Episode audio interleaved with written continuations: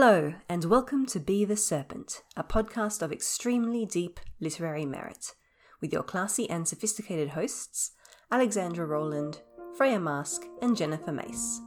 On today's episode, we're doing something different. We're test playing a tabletop RPG that Alex has created, which uses tarot cards instead of dice.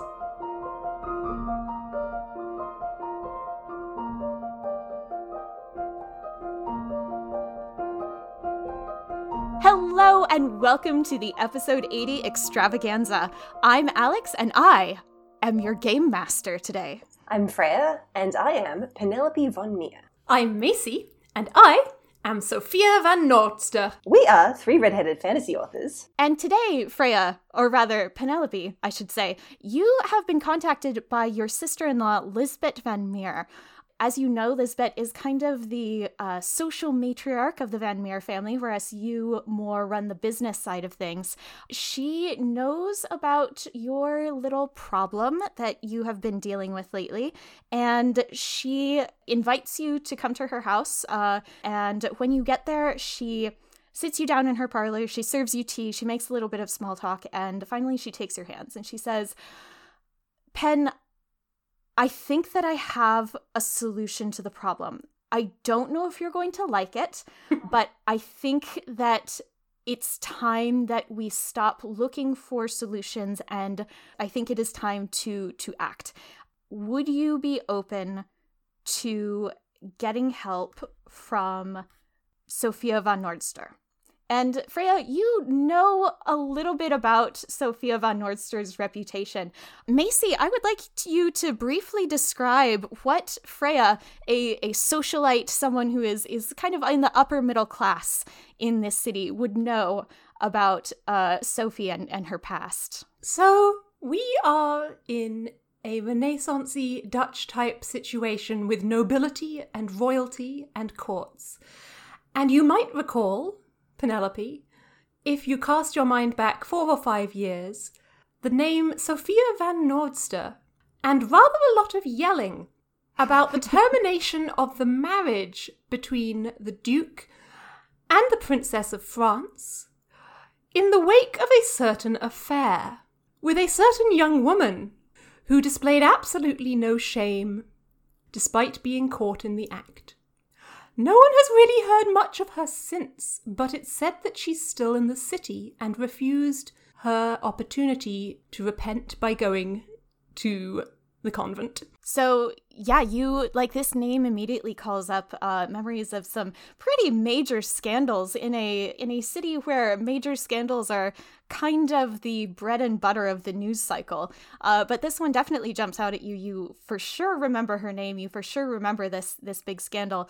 Uh, and you're kind of you might be kind of surprised to hear that she's she's still around and that she might be a, a helpful helpful resource. What do you do? Elizabeth, I don't know if you're aware of this, but I think what we are trying to do here is the opposite of everything to do with that. Yes, I, we are not trying to attract scandal here. We are trying to do the opposite of that. I I understand. I I understand, Pen, but Sophie I know her quite well at this point, and that's not something that I advertise per se, but she is a a good person and she has made it her life's work to help people who are in tough situations. I spoke with her briefly, of course, without telling her any of the details about what you're going through, and uh, she has agreed to come talk to you about it to to see if there's something that she might be able to do to help. And I just wanted to see if that would be something that you would potentially be open to as well. Two questions. Yep. Can she keep a secret? Absolutely. Absolutely. Question number two How much will this cost? I think that is something that we can work out with her when she arrives. Yes. As long as no information is exchanged before we've come to an agreement, I am open to it in theory. All right. Sophie, then. Uh, you receive another letter uh, in the usual way uh, from uh, your friend Lisbeth. They kind of exchange letters in code sometimes, and uh, Lisbeth, of course, never sends a letter to to Sophie with her official like family seal. Uh, like the the wax seal on the letter is always marked in a particular unique way so that Sophie knows uh, what to look for and that no one else would would be able to tell. Uh, so you get another invitation to come to Lisbeth's house. Uh, once again, it's probably a few days after uh, the first conversation that you had with her, and you arrive in the usual manner. Uh, would you like to describe what the usual manner is? I mean, swearing somewhat because she hasn't given me very long to repair the uniforms. yes. It's only been two days, and usually I have weeks, and I have other work to do, and this is not very considerate of her. Anyway, regardless, I approach the servants' entrance after dinner with my bundle of livery that has been repaired, and I have my brief conversation with the chief housekeeper, who is still somewhat bemused as to why she keeps hiring out mm-hmm. for this work, as opposed to giving it to the perfectly capable housemates. And I would imagine that I am guided to the mistress's chambers. Yes, indeed. And what are you what are you wearing? What is your appearance like? Plain and somewhat worn clothing, and my hair is covered under a cotton cap. Um, if you saw me in the street, you would take me as a serving woman of some sort. Um, there's embroidery on my clothes, but nothing fancy. No, no jewels. No lace, none of that. Very plain. Yeah, yeah. So coming into uh, Lisbeth's parlor, of course, this is a room that you're familiar with. Uh, they are a wealthy merchant family, so it is quite quite well decorated, quite uh, opulent, but not in a ostentatious way. Uh, Lisbeth Van Meer is definitely a woman of taste. Uh, she herself is uh, sitting on a, a low couch in a in a nice frock. Uh, she has her hair done up for you know staying in the house, not going out and visiting. Penelope is dressed as she would be for a business meeting. Uh, so she's not dressed super opulently, but her clothes are very well made, of very good material. So she's wearing a relatively plain cut red red dress, uh, and she has a pearl necklace, which she always wears, a double string of pearls, and looks like she is waiting to take a meeting. Like if you walked into a committee meeting, this is the person at the head of the table. Yes, yes.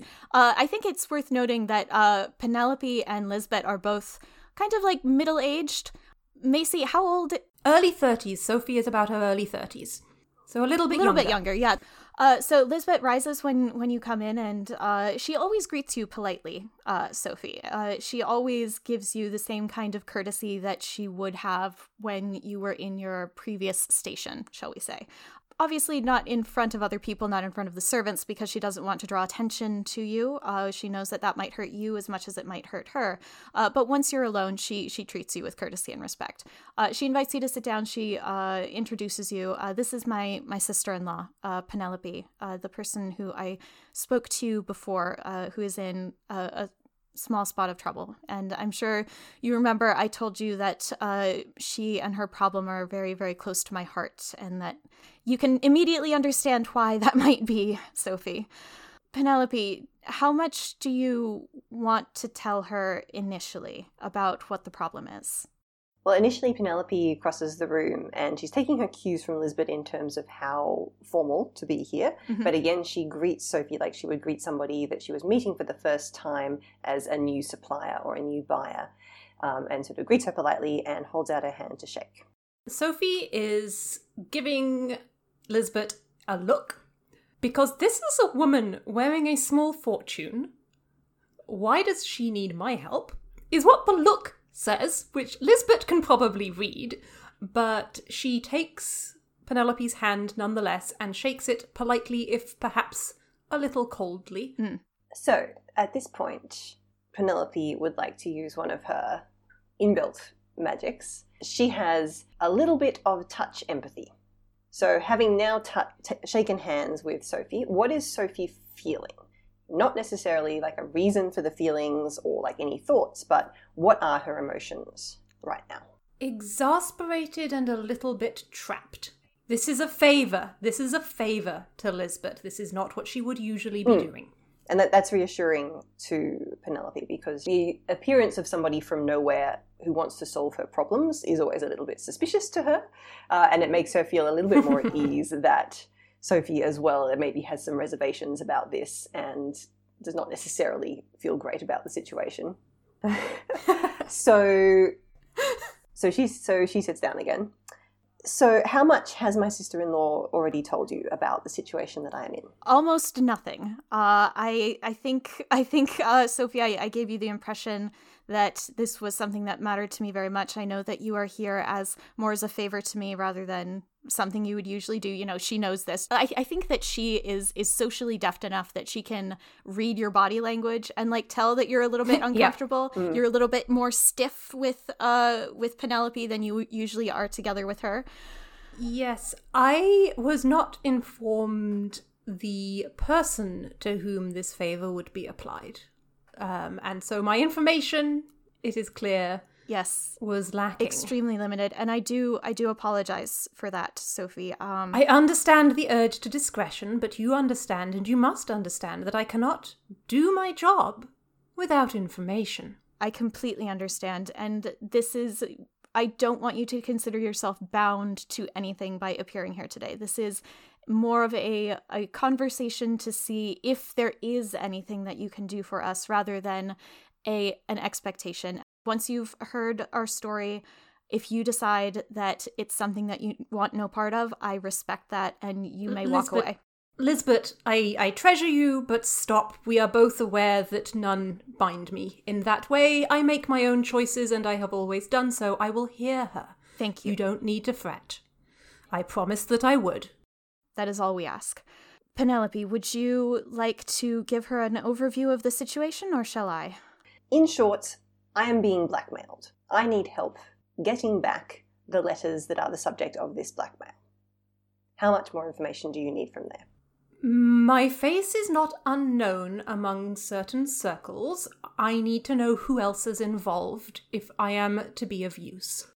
Right, so Penelope tells Sophie that the other person involved uh, is somebody called Catherine. Catherine knows where these letters are uh, but cannot get access to them. They are being held by family members of Catherine's. These are people who are around the same social standing as us. So they are also members of the merchant community, but not the nobles. I think it might be helpful if she knew a little bit more of the context of, of how this happened. Is that something that you're comfortable with revealing at this point, Penelope? I know it's an uncomfortable subject and it's something that both of us are still grieving, but I please take my word that Sophie is a is a good person and a discreet person and also a person who cares very much about other people. All right. So Penelope is not super happy about this obviously, but she so she explains to Sophie that her husband, Crispin Van Meer, who was Lisbeth's brother, um, he only died a couple of years ago and it was a relatively long and unpleasant illness before he died. She had a very terrible time of it, and during that time, she is not proud of it, but she did begin an affair with one of her friends, who was there for her and providing a lot of support. Both of them knew that it was not going to go any further, and once Crispin died, had sort of agreed, they both felt quite bad about it and agreed it wouldn't go any further. Catherine's family had been very hopeful that Catherine would then marry me, uh, and therefore, um, you know, she would be their entrance into this very rich merchant family. They were extremely annoyed when this did not, in fact, happen. Uh, got their hands on some love letters, and since then have been blackmailing me with these letters. Lisbeth, may I have a word in private? Of course. Penelope, if you'll pardon us for, for just one moment. I think there's probably like an adjoining chamber, uh, which is a little bit more private, more of uh, Lisbeth's kind of private reading room or something like that, and she takes you in there. Please explain to me precisely how defending an adulterer is justice. It never went that far. It was more of an emotional connection that got a little bit out of hand. Nothing physical ever happened between them. And. Uh, Penelope is a good person. Catherine is a good person. Catherine is not the one. They are always good people. Catherine is not the one blackmailing her. Catherine was there for my sister in law when no one else was, when even I was not able to be there for her. And I am eternally grateful that she was able to support my sister in law through the worst time of her life it is unfair and unjust for Catherine's family to misinterpret what happened as something that could become a deeper connection. They know how much my brother Crispin built up this business, and they want to make this connection in order to take over as much as they can, even if it comes at the cost of blackmailing Penelope with her reputation. If this gets out, people will misinterpret it. People will exaggerate it. You know how people are. They will take what ah. is what was a relatively innocent emotional connection and they will make it into filth. And that's not fair to her and it's not fair to anyone. No one should have to go through that. We just want to make this not happen. All we need to do is to get the letters back from Catherine's family. You know more of my past than anyone, and you are asking this of me. You are the fine, fine, fine, fine, but we're not doing this for free. What can I do for you? Ask anything. Going forward, I I am going to need your resources behind the type of work that I actually want to be doing. I will put my skill to this. I will work on this, but now you are my client. You are not my friend. For this.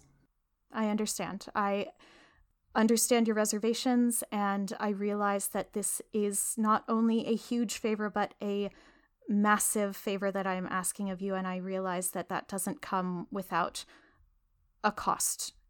Um, and she is now turning away, though you're still talking, to go back to the other room. Okay. It is fairly clear that she is reevaluating her friend. Okay. Uh, she follows you back into the into the other room. Madam Van Meer, is that the correct term of address? Do you prefer that? What needs to be done? Uh, how confident are you that these items are the only items? Is retrieving them sufficient, or is further investigation required? I'm confident that these are the only ones. What does it do if we retrieve these items and the family involved decides to go public without the evidence? Uh, they don't have anything else because Catherine will deny it. All right.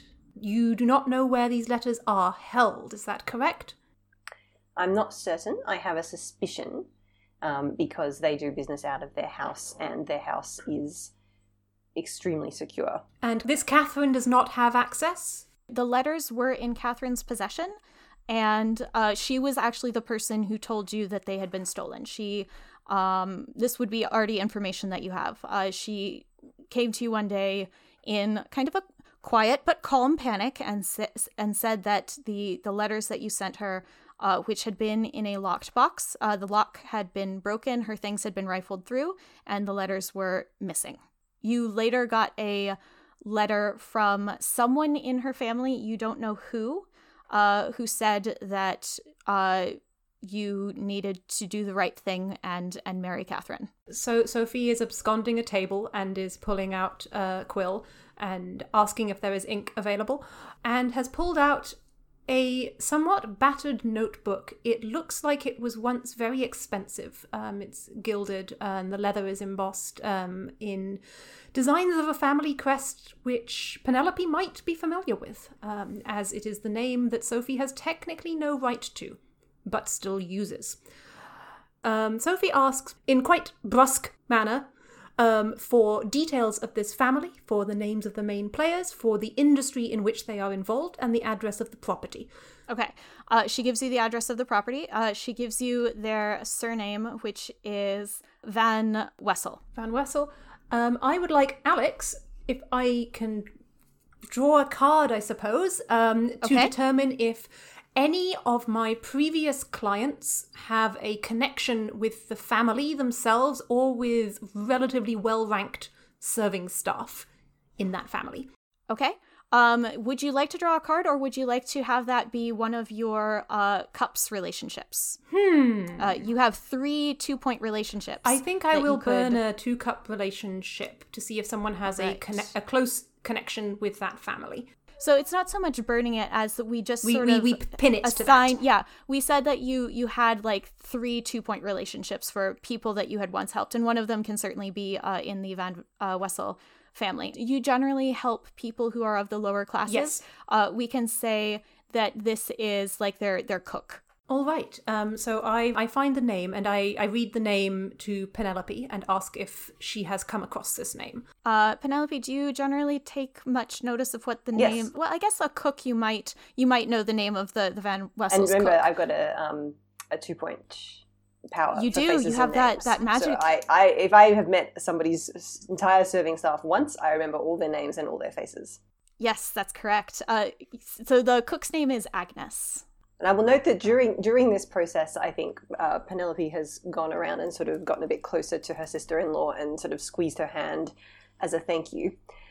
In general, Penelope uses her eavesdropping power only on people she doesn't isn't close to.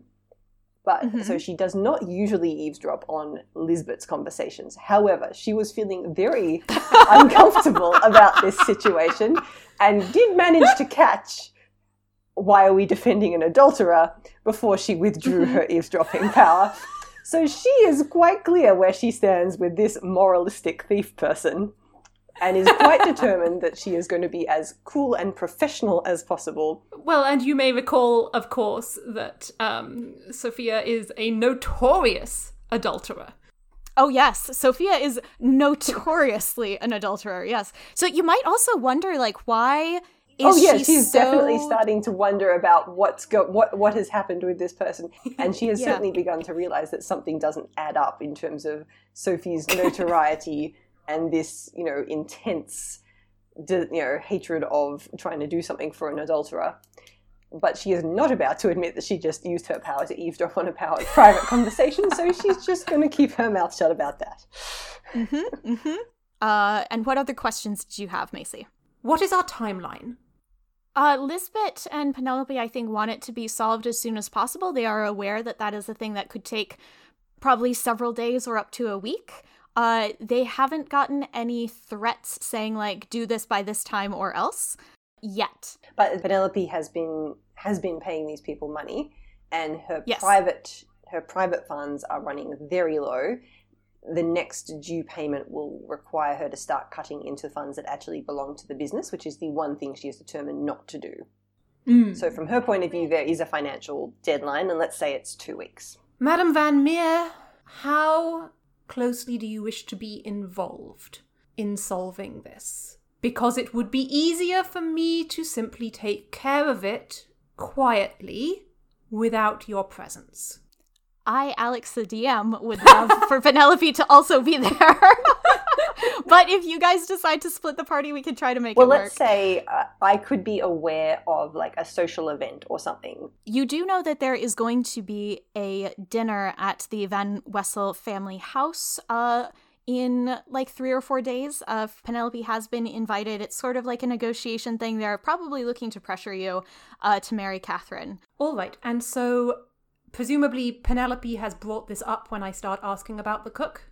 Yes, I would think so. All right, well, we'll have to see, but I would expect Agnes might be willing to bring me in as temporary serving staff. If I were to ask nicely, I will be expecting, of course, the Van Meer family to be footing all such pleasant requests bills. I would expect that would go without saying.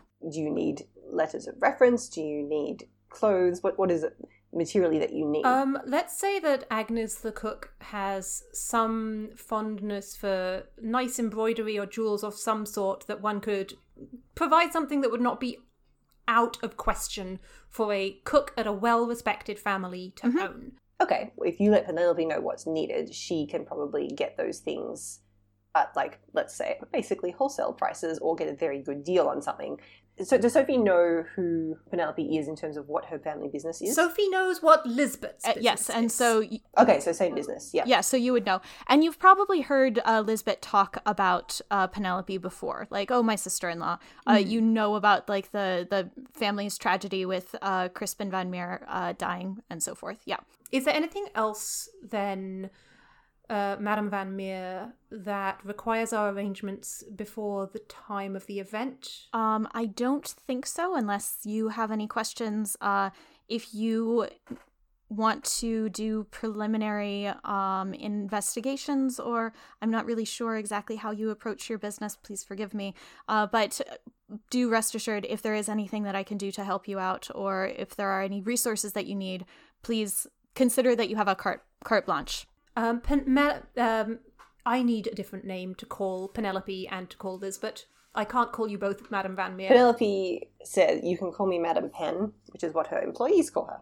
Then, uh, Madame Pen, we, we will not have time to talk in detail before the event, I suspect. The less we are seen to meet, the better. I need to understand the boundaries of what you are willing to do in this house during this event. I can take care of things quietly in the background, but I will not be able to ask questions of the family. I will not be able to put pressure on the family, and I do not know them well enough to confidently read when they are lying. Are you able and willing to perform that function for me? Yes. I do know these people fairly well, and I can give you as much information about them as you need through whatever means is necessary on the day. I'm willing to do almost anything to these people that will not get out. Like I have to main, I have to maintain my reputation as someone who uh, who is trustworthy in business and who basically deals fairly in business. That said, like the relationship between my family business and this family is not strong. Like we are not known to have very strong allegiances. And if we are to have a public feud, I'll deal with it. I would prefer things to be kept as contained as possible. So Sophie is now contemplating drugging them for reference. Cool. okay, look, Penelope is behind that. Penelope has had it up to here with these people. Yep. Um, the only thing that she would say is that if something like that was going to happen, she would want word to get to Catherine to not be at the dinner. Your morals may make this more complicated than it needs to be. Um, but I can abide by that limit. Penelope will send Um, for for Catherine and say, "Will you agree to be drugged? It's harmless. It will wear off." Yet Sophie is not willing to cut her in on the information. Okay. Um, Sophie does not trust Catherine because Sophie does not, by nature, trust, again, adulterers. By the way, you both of you came up with this plot line completely independently. Yeah. And I was like, cool, these go well together. Um, so we probably break up this meeting, and she's also going to set her street kid apprentice ghosting around, seeing if anyone has been hearing things about anyone gambling high, anybody buying large amounts of jewelry or fast horses connected with this name. okay. And I think, Alex, you probably want me to draw. Um, Actually, I think I'm going to draw a card as the NPC uh, to see like what he finds out and how successful he is. The scrappy street kid, apprentice, kind of plucky sidekick that you have. You got because I of a ridiculous number of cups. so I have minions. you, cups just keep coming up for you. Yeah. So you got the four of cups. This is old memories, dissatisfaction. Step back and look at the problem before taking action. That is what you're doing in this situation. Uh, he doesn't. He doesn't have too much like juicy gossip. Uh, a lot of this is stuff that you kind of are already ambiently aware of. Uh, the Van Wessel family. Uh, the patriarch and his eldest son do quite a lot of gambling. Uh, the eldest son is especially kind of known to be borderline dissolute. And so I'm not getting anything new that's changed. This is just ambient. not no no not too much new. Uh you haven't been able to to figure out whether they have suffered any like major financial losses. Uh other than like because they're they're another merchant family like obviously all merchant families have some like oh yeah you lost a ship last year. Like that kind of it's a thing that happens. It's not unusual. But you you haven't been able to figure out anything especially like huge and new.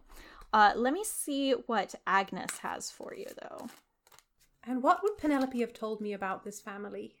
Good question. Penelope, what do you think? You can make some stuff up as well. Mm, I'm having to think because I'm in- during this time. I think Penelope is also going to be doing a little bit of uh, Van Wessel digging of her own. Like she already knows quite a bit, but I think this meeting has changed her approach a little to what she thinks is now going to happen. Um, so she, be, obviously, because she's been very involved with both Catherine and now being blackmailed, she does know quite a lot about their business connections. She would not probably have volunteered them to Sophie unless Sophie specifically asked about the business side of things because she was Mhm. assuming that that would be less relevant, and also she's in the habit of keeping her knowledge to herself. Sophie's goal is to narrow down who amongst the household is likely to be physically holding the letters since you've told her you think they're in the house. Right. Sophie would love to be able to take care of them one and done during this dinner party while she is a serving girl and thus has a degree of entrance. Okay. Sophie's money would be on Catherine's brother, but her parents are also possible. Okay. And the reason is mm-hmm. how the letters are written, or is there any evidence other than your knowledge of the family?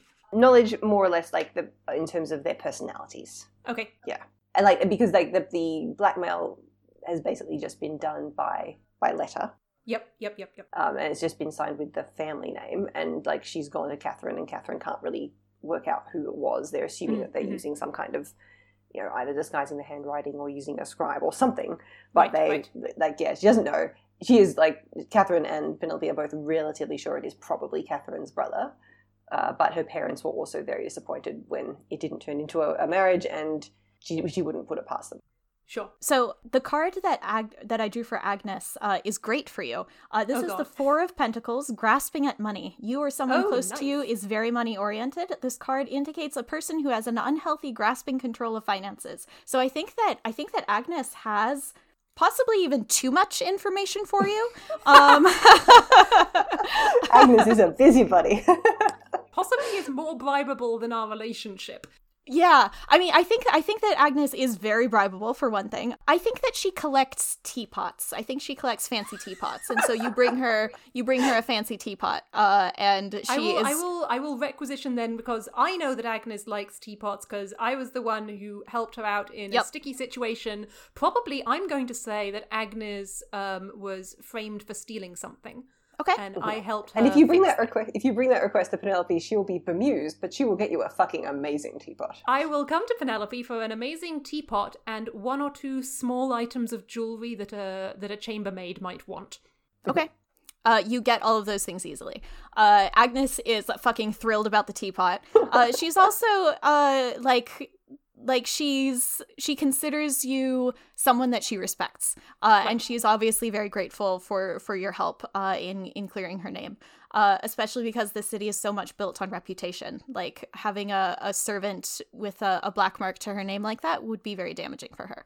Uh, so she gives you possibly too much information. Uh, more information than you wanted. Uh, she tells you that you know the family is like they're very greedy people. Uh, Hmm. especially especially the brother.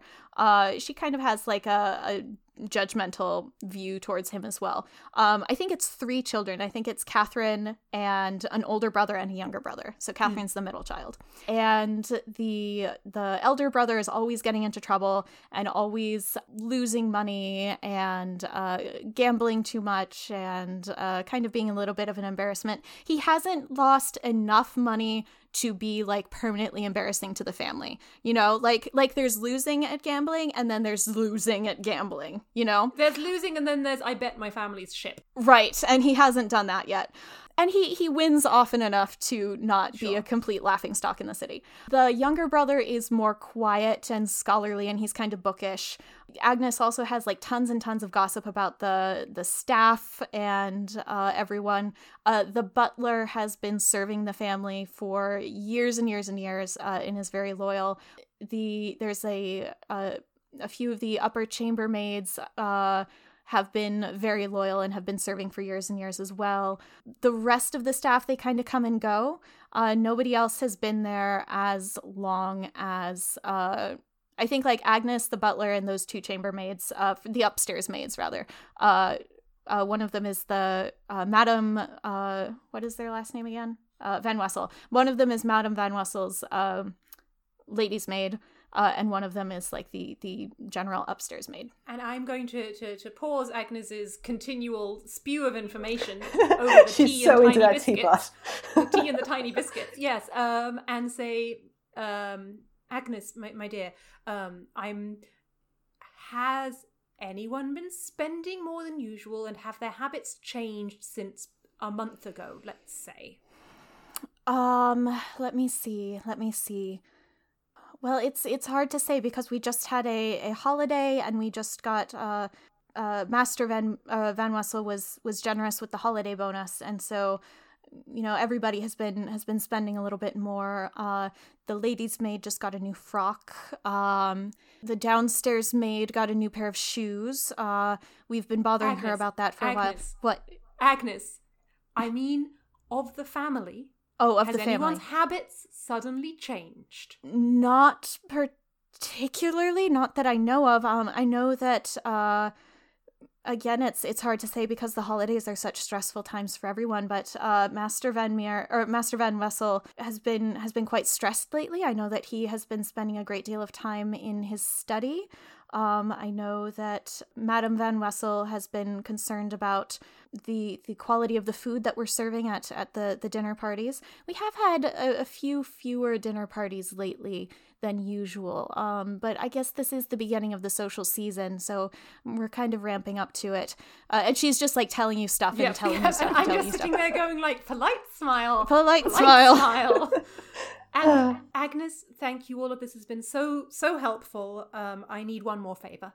Oh, oh, sure, of course. What I, what is I it? pull out I pull out the nice bronze locket or whatever it is that, that Penelope gave me. Uh-huh. Um, I hate to ask this, um, and I promise I won't embarrass you, but I need to be serving at table at the next dinner party. Um, to it's a matter similar to the one I shan't discuss of Mm. our acquaintance. You would be helping to defend a person in need by doing this for me.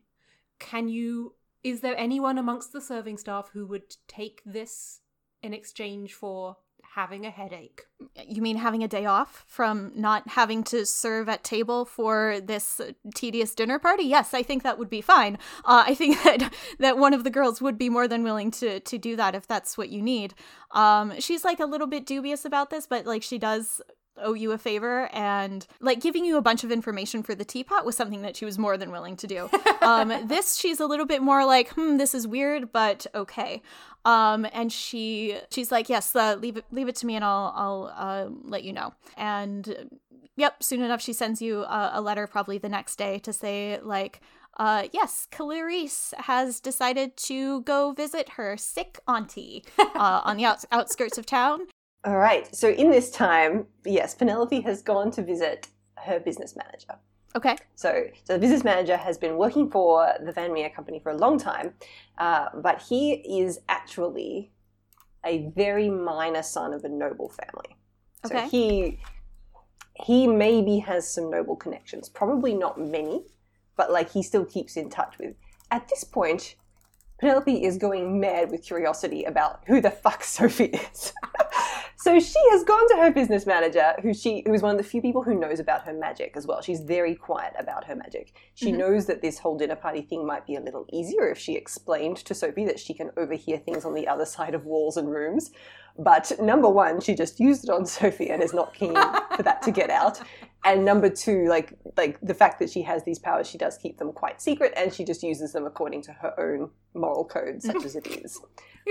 But her business manager does know about these, the, the touch empathy and the overhearing. Um, and they've, they've sort of tried to use them a little bit to try and find out more about the blackmailing. Like she's gone and tried to sit on the other side of the room at the coffee house that these people, you know, haven't. They haven't really managed to get much. Um, but her her business manager doesn't know really about that she's being blackmailed, but like knows that there is something going on financially in her private life Mhm. um, that she's quite stressed about. And she goes to sit down with him, His name is Elskin. Elskin. So she goes to sit down with him and says, Elskin, this is a little bit different to what I would usually be asking you, but I need to know what you might know about that. Okay, so what, what was her name when there was the big scandal? She has kept her name, and everyone is unimpressed with that. And uh, Lisbeth introduced her. Uh, so her last name is uh, Van Nordster. I need to know what you know about what happened with Sophia Van Nordster. This is relevant. I promise, but I can't tell you exactly why. And the business manager is quite used to me making slightly weird requests that will Yeah. become relevant later on. I want to know what do you know about what what happened then and what is known about what she might be doing now, but mostly what happened back then. How much does he know? And I'm prepared to burn a couple of my cups points if the card is not good. Burning burning a cups point at this point that would be to say like that you had a relationship with with someone that you had a connection with someone. So that's not necessarily going to be mm-hmm. Yeah, so this is going to be more drawing a card. This is a 3 point relationship that I have with him, so he'll like do what he can. Oh yeah. Help. Yeah, and he's he's totally willing to give you that that information. Yeah. That's that's not something that uh, we're we're drawing a card to see what information he has for you rather than like is he willing to do it. So you got King of Swords reversed. so this is this is an incredible card. Uh, the King of Swords, opposition, obey the laws. It is reversed. Uh, opposition and obey the laws. This card suggests a powerful but stubborn masculine influence who may be opposing you. In a new project, do everything exactly by the rules, or you will lose. There may be a need for the services of an attorney. Uh, so Macy, Macy, do you want to do you want to tell me like how much I think that he knows more than like the normal amount of gossip. I think that anyone who knew people who were directly involved probably thought that the public rumors were a little fishy. Okay. And so he at least knows that much and it is up to you as the DM to decide what pieces of this he had enough knowledge of to be suspicious about. Okay. But also, when you drew that card, that's making me think that he, his knowledge is probably in the sphere of the Duke rather than anybody else. Yep, that is what I that is what I am thinking as well. Mm-hmm. He knows that. So basically, there was a a connection. And correct me if I'm I'm wrong, Macy. I don't remember all of what we we uh, mm. hashed out together. But uh, the Duke of this city was uh, engaged to uh, the princess of France, basically. There was a, a minor princess. A minor princess, right. And uh, Sophia was caught with the Duke, and uh, the engagement between the Duke and the princess was broken because of this. Yes. I think that I think that Elskin is like I don't know though. That seems that seems weird because like I mean you've heard rumors about the Duke. I mean like the Duke is yeah, that's his, not exactly the side of the bed. That's that... that's not really his preference. Like, like he doesn't. From everything I hear about the Duke, like he doesn't really go for women. I mean, not okay. in the way, not in the way that you and I go for women. If you understand what I mean, Madam Penn. Um, like you and I, you and I both you and I both get out on both sides of the bed, as far as I know. Uh, but the Duke, I think, is more committed to one side of the bed than the other, and it's not the feminine. if are you catching my drift here? Elskin is not a very subtle person. Likes Penn to is, think that Madam he's subtle. Penn is trying not to laugh. She knows Elskin quite well. Elskin thinks that he, Elskin like wants to be like a cool society gossip, but like nobody tells him anything because he's not. no, that's the thing. Because I think that's the thing. Because Elskin is he's, he's from a noble family, and he like he really wants to be part of the noble classes, and he wants to yeah. know the gossip about things. And everyone's a little bit, mm, but he's a bit like he's not quite he's of the class. Yeah, yeah. yeah no. Penn loves him because he's a great manager, and like sometimes it can be useful to have a little bit of an in in terms of like what's right, happening right, with right. the noble families at the moment. Yeah. Um, so at this point, she is sort of putting the pieces together a little mm-hmm. bit that possibly, you know, what happened with the Duke and the engagement was Sophie providing a service to someone in need. is sort of what she's putting together at the moment, um, and that you know this was there was something going on uh, that Sophie did as you know was prepared to burn her own reputation for, which to Penn is a big like okay something big was going on there because she cannot understand anybody being willing to burn their reputation because yeah. Penn's reputation is her most important thing. This is not entirely plot relevant. She's just very nosy. That's okay. We're, we're here to have fun. We can like spend time on whatever we do. Uh, if at the end of the game I say, "And you win, great job," uh, that's great. Yeah. Well, I mean, you know, if nothing else, she is now going to like keep digging into this because she's very curious. okay. Uh, let's cut to the dinner scene. It's a fairly small dinner as dinners go. Uh, with uh, the thing that you notice most is that it is the Van Wessel family and some of their closest allies. Uh, it's not really like a a meeting new people and socializing with new acquaintances kind of kind of dinner. Like these are all people that you know, uh, and you know that you kind of stand out in the room as like a person who is not directly allied with the Van Wessel family, uh, other than, of course, most people know that you're friends with Catherine. Um, of course, not everybody knows like how close of friends you are with Catherine.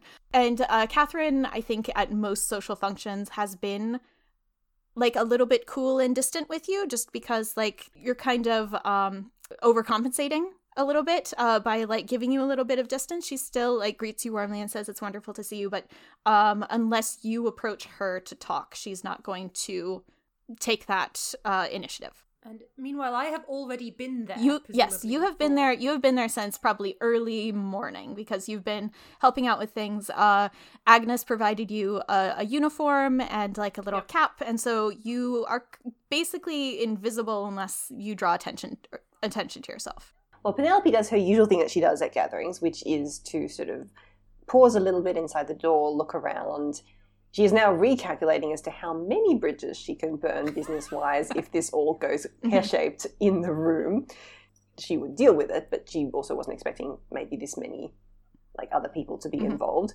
So she sort of stands near the door, like, you know, slowly taking off her coat, all the usual things, and basically casting her eavesdropping power very slightly around the room to see if there is any interesting conversations going on. Um, you know, anything that sounds like it might be relevant to her. Can I draw a card for that? Yes. Uh, yeah. I'm, yeah. I'll have you draw a card for that rather than me. What are you listening for specifically? Um, so listening for anything that might suggest that this is an anything other than the ordinary in terms of a dinner. So anything between, especially between members of the Van Wessel family, um, but um, also like anything between the Van Wessels and their allies that might suggest that they think this is slightly out of the ordinary as well.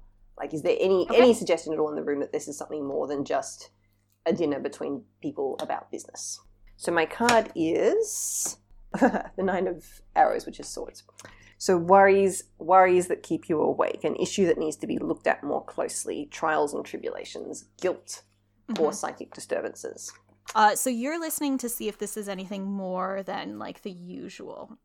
So this is just the beginning of the gathering, and so and you're just arriving and, and removing your coat, and so this is kind of still the uh phase of the night where people are making small talk uh and and not really digging in too deep. Uh you do see that uh pretty much every member of the van wessel family notices when you come in. And Madame Van Wessel and her husband uh, exchange a look. Uh, Master Van Wessel is speaking to uh, a person you're not familiar with. Uh, he's a tall man with like a uh, black goatee, and uh, he's like tall and, and thin, and he wears dark clothing, and he looks quite severe. Uh, Master Van Wessel, just from body language, you can tell that like he seems to be like approaching the the conversation with a, a certain amount of like uh warmth and, and warm hospitality you can't tell at this point uh how he feels about that conversation Then let's say she yeah, go, go, she always wants to be introduced to people she doesn't know Mhm. because she always likes to collect more faces and names, uh, and she does want to know what's happening with the master of the house. So she walks over and greets uh, Master Van Wessel and asks, and holds out her hand to shake his, Okay. as she always would, um, and us to be introduced to this new person. yeah he he greets you with a kind of strained warmth like like he's forcing himself to be more warm than usual you like you've had some some tense conversations with him you know that uh like he very much wants you to to marry catherine And what's he feeling? Uh, that's a good question because you did shake his hand. Uh, he is not comfortable right now. He is not comfortable. He is stressed. He is feeling kind of overwhelmed and overstimulated. And he is quite afraid of something. He is feeling intimidated. He introduces you to the person uh, that he is talking to. His name is uh, Master Van Henrik and you notice that he has a signet ring on his uh, his hand when he shakes your hand uh, that has a the impression of a dragon in it. and how is he feeling? He is feeling smug. He is feeling tense, but not in an uncomfortable way. It's the kind of tense that a hunter might feel at the beginning of a hunt. And he is feeling kind of amused and exasperated. Okay. Well, let's. so before we move on to Macy, I'll just say, okay, Penelope is now very intrigued and a little annoyed that there might be other intrigue uh, that's not her intrigue happening at this party. Uh, but she, but she'll start like a very small talky conversation about the state of business Okay. in town at the moment Okay. with these people. The only other thing that I'll tell you before we switch over to Macy is that it becomes very uh, apparent quite quickly. Uh, of course, this would be part of the introductions as well. Is that uh, Mr. Van Henrik is a uh, financer, uh, and now we will switch over to Macy. Macy, what are you up to? So Macy made it into the kitchen early that day and has been quietly listening, um, ingratiating herself, which she's not entirely good at, um, and trying to steer the gossip a little bit towards the master and the mistress and the master's study. Um, because she has been thinking about her information and assessing the character of the brother as a gambler.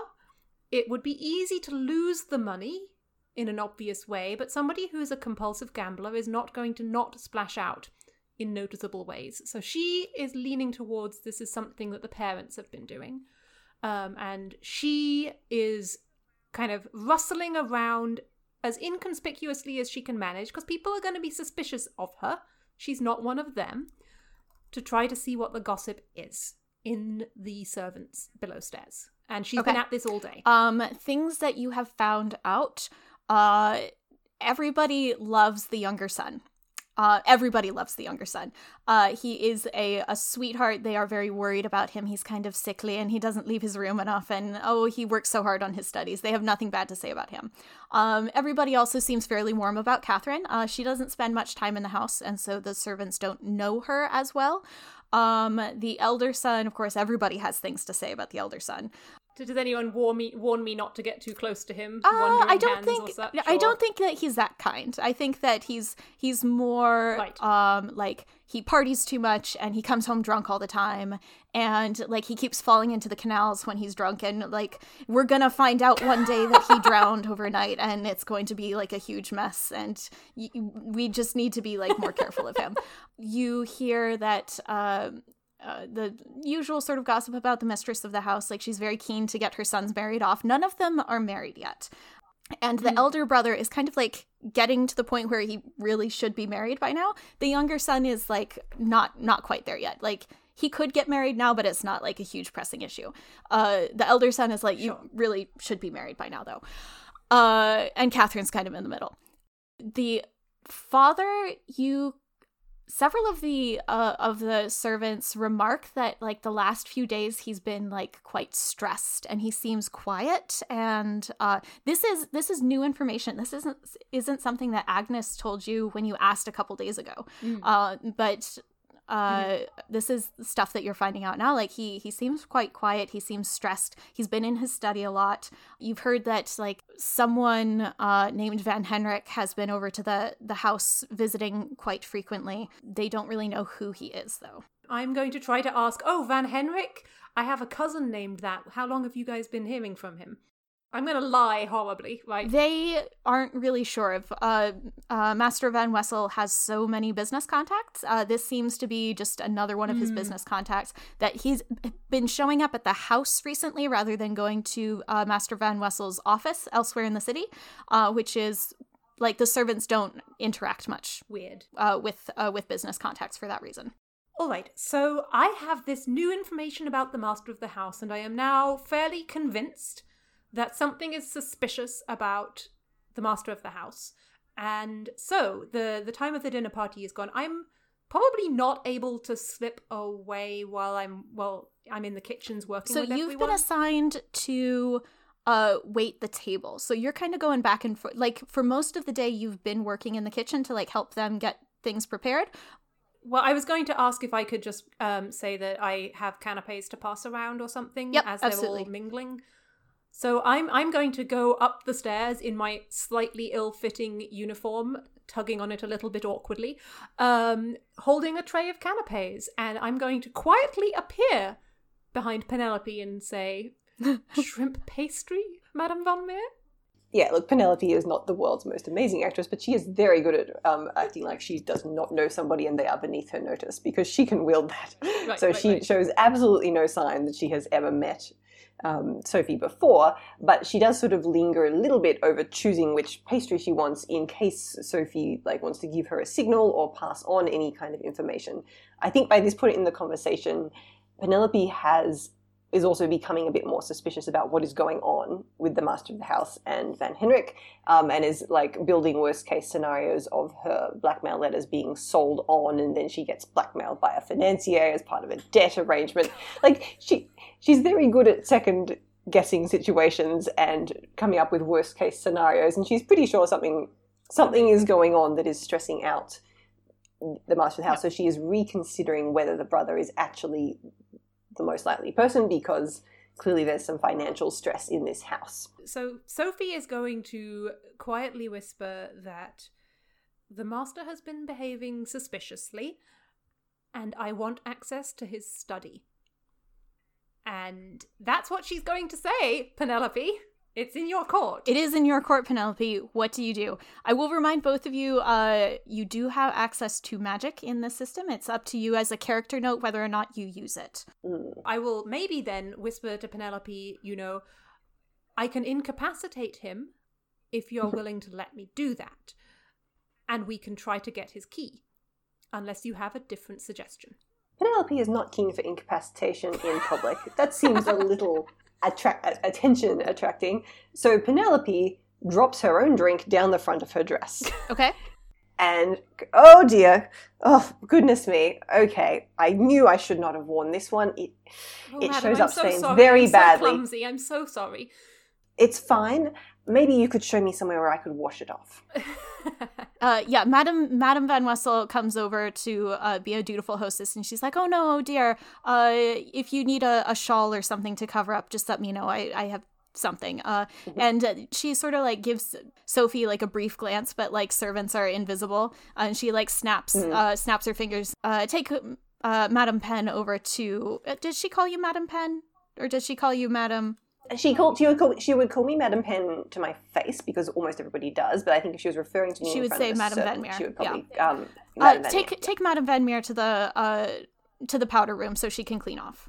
All right, so we are now wandering free in the back stairs of this manor, which is great. How does the master of the house feel about this? Uh, he didn't notice. He was uh, he was deeply involved in his conversation uh with uh Sophie. You would have seen like the the tall, stern looking man. You don't know who he is. Yeah, I don't know. I don't care. I'm I'm I'm not that fussed about the appearance of people right now. I'm, I'm I have a logistics issue. So he did not notice. And at this point, all right. So let's say all of Penelope's magic is to do with other people Mm. and social interaction, all her all her innate magic. All her innate magic. or her is- innate magic. Well, let's say let's say that the magic that she does have, let's you know, tends to that way as well. She is going to attempt. Like, she's going to sort of pause with Sophie, like at the base of the stairs. Right, and there are still servants around, so Sophie is going to hustle Penelope up the stairs, which isn't quite what she was meant to be doing, into one of the guest bedrooms um, that she's been running around the house all day. She sort of knows the rough layout. It's also it's a it's a townhouse. It's probably fairly similar to others that she knows before. She knows where the master suite is likely to be. She hustles Penelope into an unoccupied room, so they're at least out of the eyes of the servants. And then she says, All right, well, I might have appreciated a little bit of warning, but here we are. What now? So Penelope says, Well, look, I have only been in the business areas of this house before, but it seems laid out, you know, in a fairly standard way. I can make a pretty good guess as to where the study is going to be. If we can get ourselves in front of the door without, you know, lingering in the corridor, I'm going to try and magic us into the study if it's locked.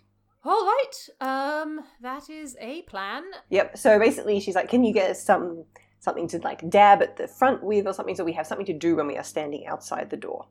Like she she understands how things work. Like she knows that it's a busy house. Yeah. There's a lot of stuff going on with this dinner party. As long as they can look like they have something to do while standing outside the door, while she like carefully tries to magic it open. You've got you've got like Mm-hmm. a nice clean apron on. Uh so you could like yep, I've got a I've got an apron. I also have in my pockets some some sewing kit and stuff. I can make it look like I'm mending or fixing clothing quite easily. Um, just as long as Madame Van Meer, um, if you're able to to scold me somewhat, that might be added verisimilitude. I think I can manage that. Sophie's just like, oh. Sophie is not used to being scolded. Sophie is particularly not used to taking being Yes. scolded. And but Penelope is is feeling a little bit annoyed about way to do being moralized at by someone who's clearly hiding big secrets of her own and is going to enjoy the scolding quite a lot. All right. so Penelope gets them out, out of the room. She, she looks around, makes her best guess as to where. She, can see two rooms that she thinks are probably going to be studies or business rooms of some point, and just sort of marches them towards the first one. Sophie is going to try the handle. Okay. Um, the handle is not locked. Uh, I drew the Ace of Cups, which is uh, joy and a fertile period. So I think that's generally a positive card. Uh, so the handle is not locked. You look in, and it is not the right room. But so you you know that the the other room must be uh, must be the study. Like the room that you looked at was like a guest room or something. So when you go try the other handle, it is locked, which is I'm sure a huge surprise to everyone. Yep. Yep. All right. So Penelope pauses in front of this door and says, "Hurry up! I, ha- I would like to get back downstairs to this dinner." And sort of just stands there and waits. uh, but she also, at the same time, um, attempts to unlock the door magically. Let me see here. I think this is going to be a medium difficulty spell because it's a lock that you're not Okay. familiar with. You are in kind of a tense situation, so you're not completely at ease, and it's not just lifting something. It's a little bit more complicated and fiddly. And you're also in the middle of scolding Yes. me, and Yes. thus your attention Yes. is Yes. So, yeah, a medium difficulty card. So, to do this magic spell, you're going to draw three cards one cost, one process, one result, and it will be in that order. Um, do, you mean, do, you, do you want them as they come up? Um, tell me, tell me all three of them first, and then we will uh look at what each one of them means and interpret. Okay. Okay. So the first one is the so this is this is a card that uses arrows rather than swords, but it is the uh, Prince of Swords, which I think is the is the knight. But let me have a quick look at my. Uh, that is the knight. Yes. The second one is the Five of Arrows, which is Five of Swords, and the fourth and the third one is the Four of Cups. So for the cost card, that was the uh, it's the Prince of Arrows on yours, and Prince it's the Knight of Swords on everybody else's. Yeah. So I have um, like the ability to move in an incisive way, creating clarity from confusion. For mine, I got misfortune and persecution. An unexpected misfortune could be near. There will be unforeseen attacks on you as a person. Um, I think that uh, Macy, did you say something? I'm just theorizing, but you are the DM, so you get. To Well, pick. b- b- by all means, tell me your theory. I was just theorizing that that sounds like a that sounds like a reputation cost of some kind. That sounds like Yes, I think so. I, I think Yeah. that it does some. I think it stains your dress in some way. I think that doing this. leaves evidence. Yes, I think that like it. Um, doing this like uh, it's like you spilled bleach on the side of your Oh, your dress. I, I have an idea. Ooh, what's your idea? If this is the study of a businessman who keeps valuables in it in a world with magic, it probably has some sort of security system, perhaps with a die. Yeah, I was gonna say like a, yeah, like an ink an ink dye or something Ooh, like that. that's good. That's very good. yeah, yes. and it, and it adds on to the stain. yeah. And it's a particular color, and you can tell that that's where it's from. Yes. I think that's Yeah. brilliant. Yes. So yes, you Yeah. uh as you're doing this spell like the the magical uh, security system like senses that a spell is being done and it like sprays ink on your dress sort of like a like an anti-theft thing Yep, yep, at the the- mall Yep, yeah yep. Yep. Cool. Um, Sophie, meanwhile, is now biting her lip not to laugh at Penelope, who and presumably Penelope is looks at this and goes, time. "Well, it was stained anyway, so we're gonna have to find me a new dress." Yeah. or I'm gonna need your apron anyway. So so the second card is your process card and that was five of swords uh, lack of trust that leads to conflict is one of the meanings of this one. I got slander, arguments, and failure. You uh, face a period of malicious slander, arguments, and pettiness. There is a possibility of failure of plans. Tr- problems and trouble may arise from rash behavior. Um, so I think that I think that this spell might not work. And sometimes that happens. Uh, let's let yep, and you just get stained with the ink Yeah, for no reason. and you just get stained Yep. with the ink for no reason. Let's look at the results card though, because that's a four of Yep. cups, and I think that that might have an influence on it. Uh, and we can kind of interpret them together. Four of cups for me is old old memories and dissatisfaction. Yeah, I think that I think Mm. that your spell fails, unfortunately. That's all right. Well, Penelope is not happy about this, but she looks down, looks up, says, Well, look, my dress was stained anyway, and I think I've just exhausted the anti theft mechanism. Do you have any lockpicks and or magic? yeah so sophie meanwhile is is kind of unimpressed and not trying particularly hard to hide it if we're going to play up the arguments card um and is being a little bit smug about like well people with privilege do always think that magic will solve everything don't they have you tried being a little bit more practical I'm sorry, I must have left my lockpicks in my other visiting ball gown. This is. I tried something, it didn't work. What would you suggest? Sophie Van Nordstrom has been supporting herself for four or five years as a seamstress. hmm She has a pouch full of needles. Needles are not lockpicks. Needles do not work like lockpicks.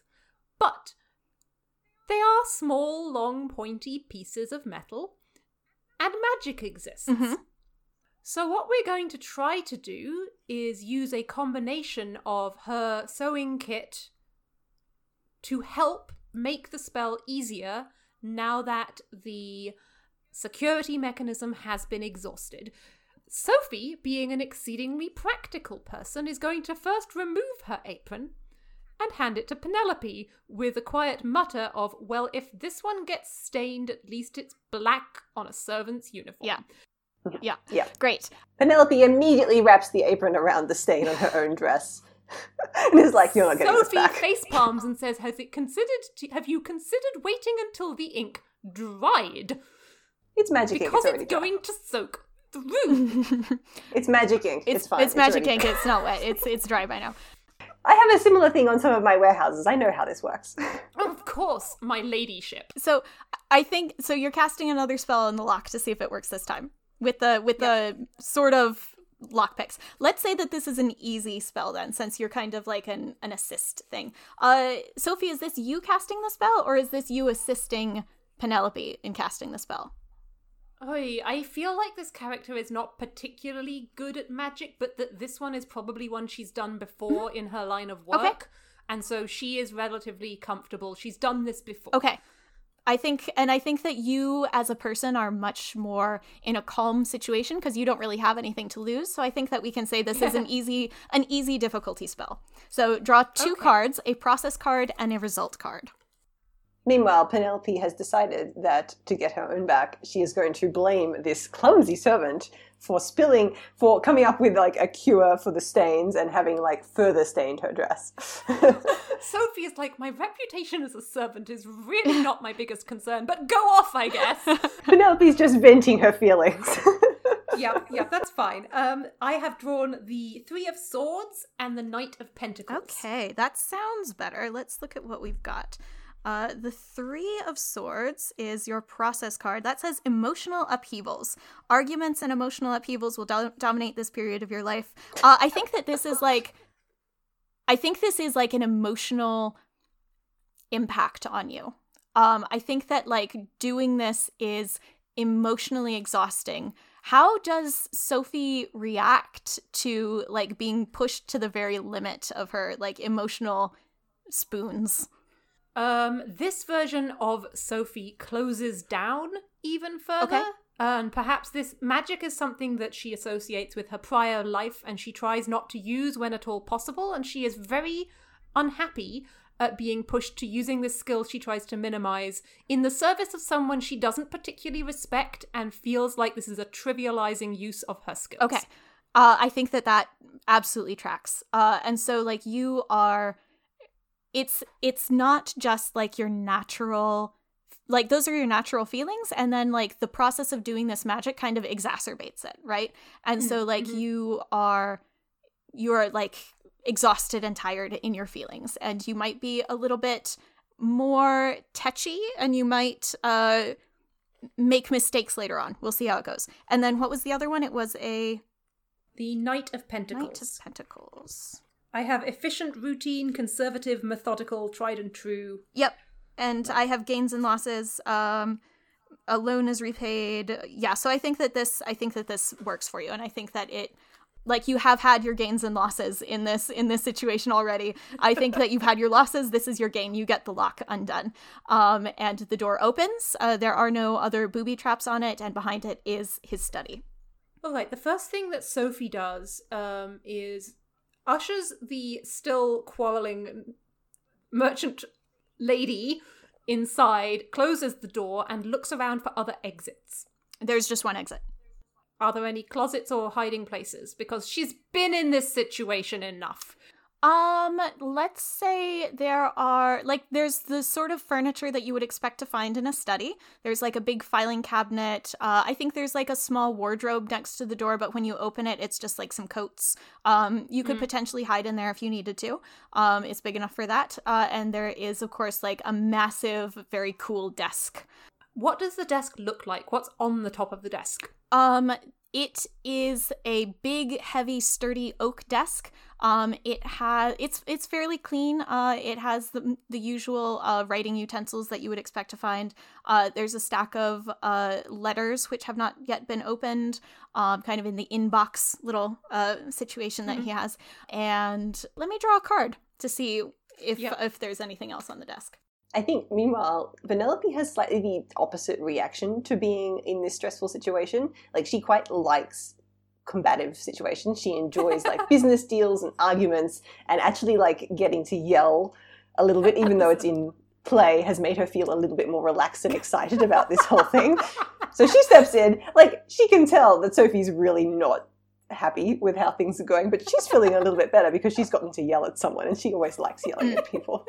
And she turns to Sophie and says, So, like, just for the record, if somebody catches us in here and we try to kiss to avoid suspicion, you're going to bite my tongue off, right? I'm certainly going to apply something sharp somewhere sensitive. Let's put it that way. Yeah, that's what I figured. Good question. Asking the important questions. Thank you, Freya.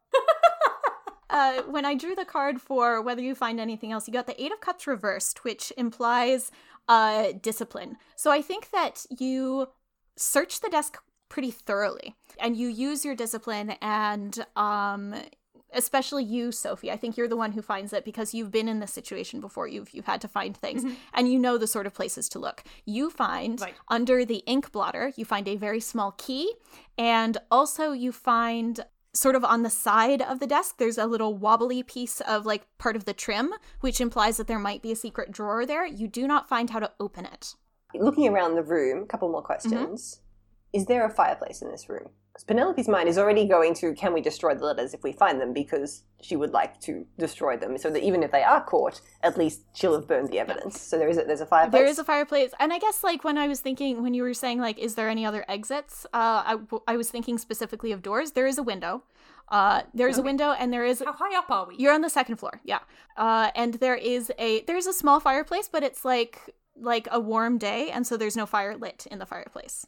Um, so I'm going to run my hands under the trim, like run it around the desk, wobble things a little bit, see if anything knocks loose. I'm looking for a keyhole. There's there's several keyholes in drawers of the desk. Uh, there's no keyhole for the part where it looks like there's a secret drawer.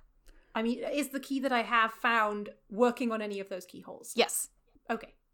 But not the secret part. the secret part doesn't have a keyhole on it. The secret part must be opened some other way. So I'm I'm searching through the documents. I'm scanning it real quick. I'm asking. I'm looking for handwritten letters, um, or anything with the word with the name of the tall, skinny guy who all the servants have said has been acting weird. Okay, I just drew a card for you. I would like you to draw a card as well.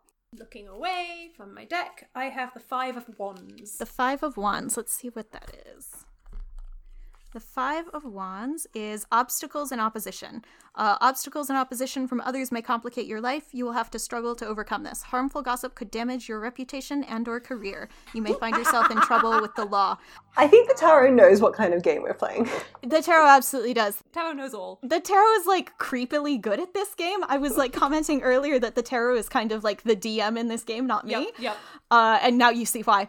Okay, so we drew two cards. One of them is very cool, and I'm glad that it came up.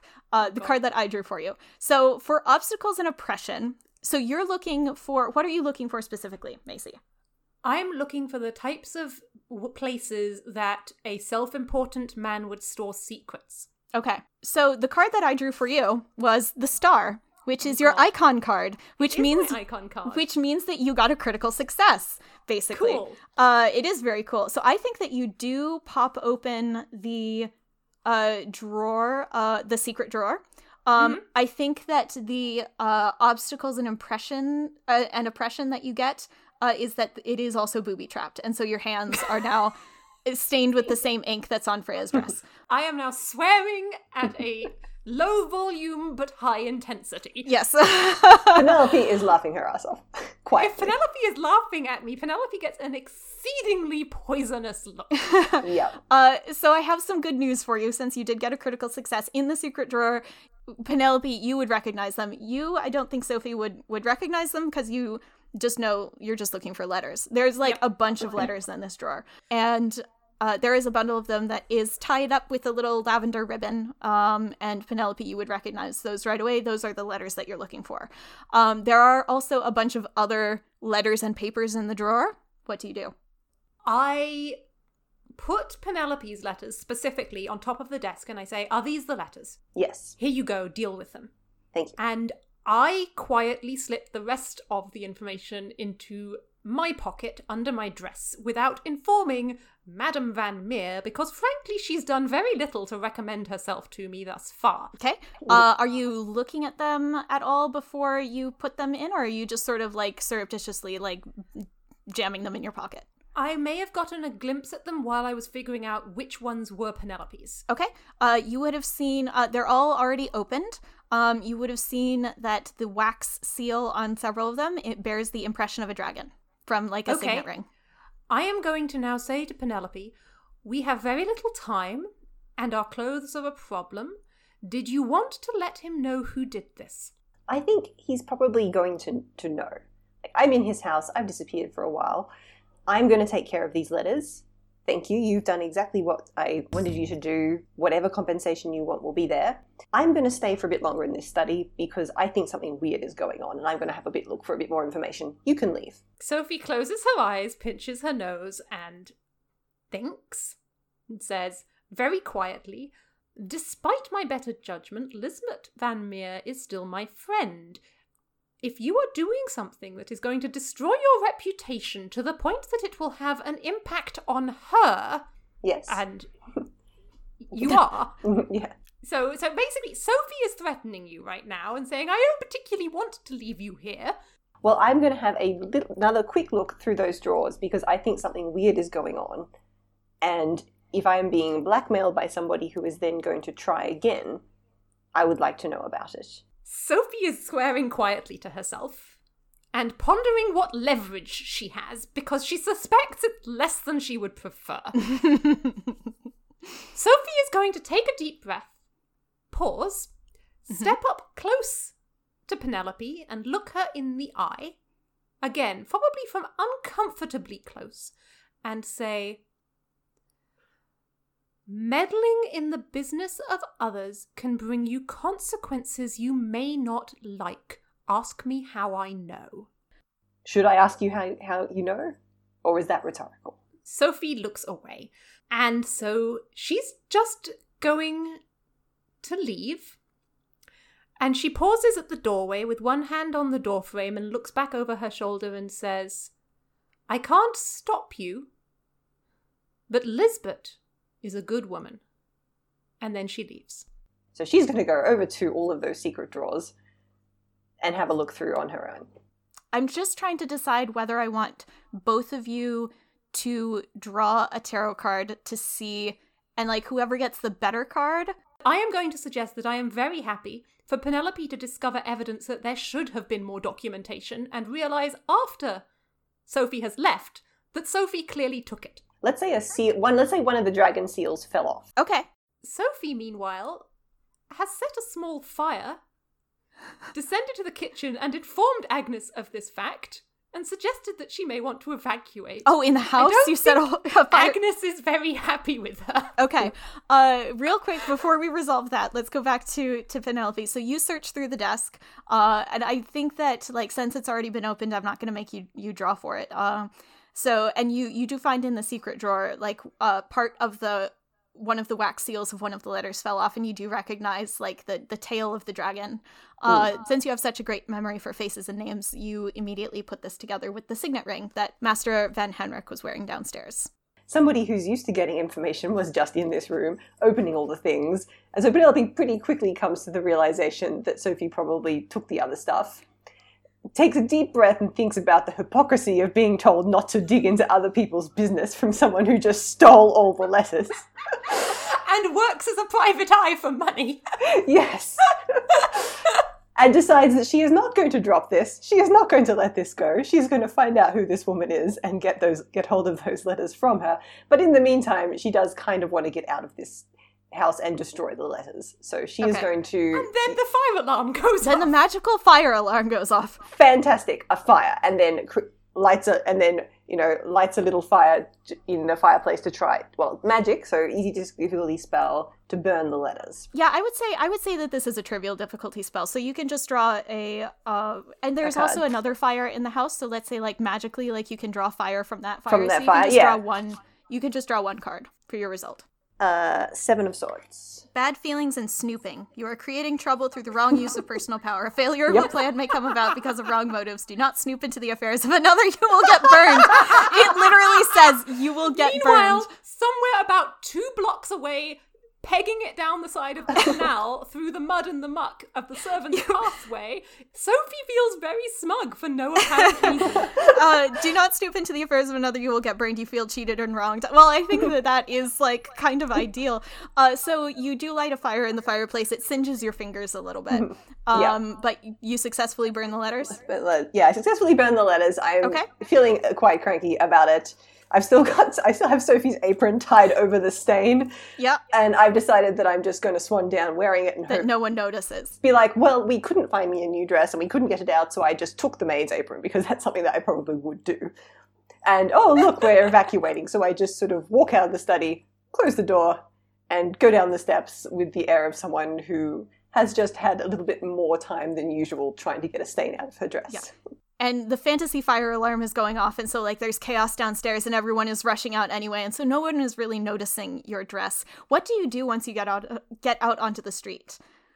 Well, well, I look around. I'm assuming that I'm not going to see any sign of Sophie whatsoever.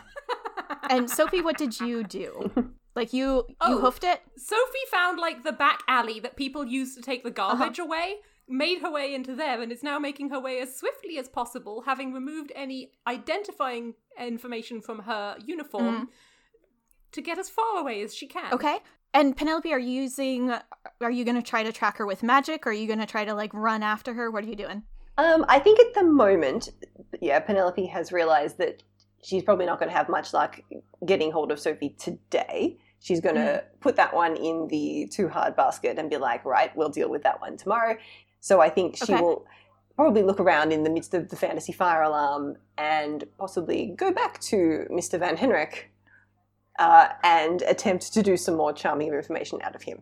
I think that that would be an entirely other story, which maybe we will revisit sometime So if let's we say that we'll leave, we will leave again. Penelope on there, uh, attempting not to look too smug in front of the Van Wessels. Well, she wants them to know who did it, and so maybe a little smug is just fine. So let me set the scene. Uh, as evening falls, it is twilight. As smoke begins to trickle out of the, the windows of the Van Wessel house, uh, and uh, Madame Penelope Van Meer uh, swans up to uh, Master Van Henrik, the financier, and shakes his hand, and he says. Uh, Madame Van Meer, I think that we might have some interesting business to discuss. I think you are absolutely right. And how does he feel in this moment? He's intrigued, and also he's noticed your dress, And he doesn't seem to be too upset about the fact that there's a fire happening. Well, thank you, Mr. Van Henrik. I am always looking for new business partners.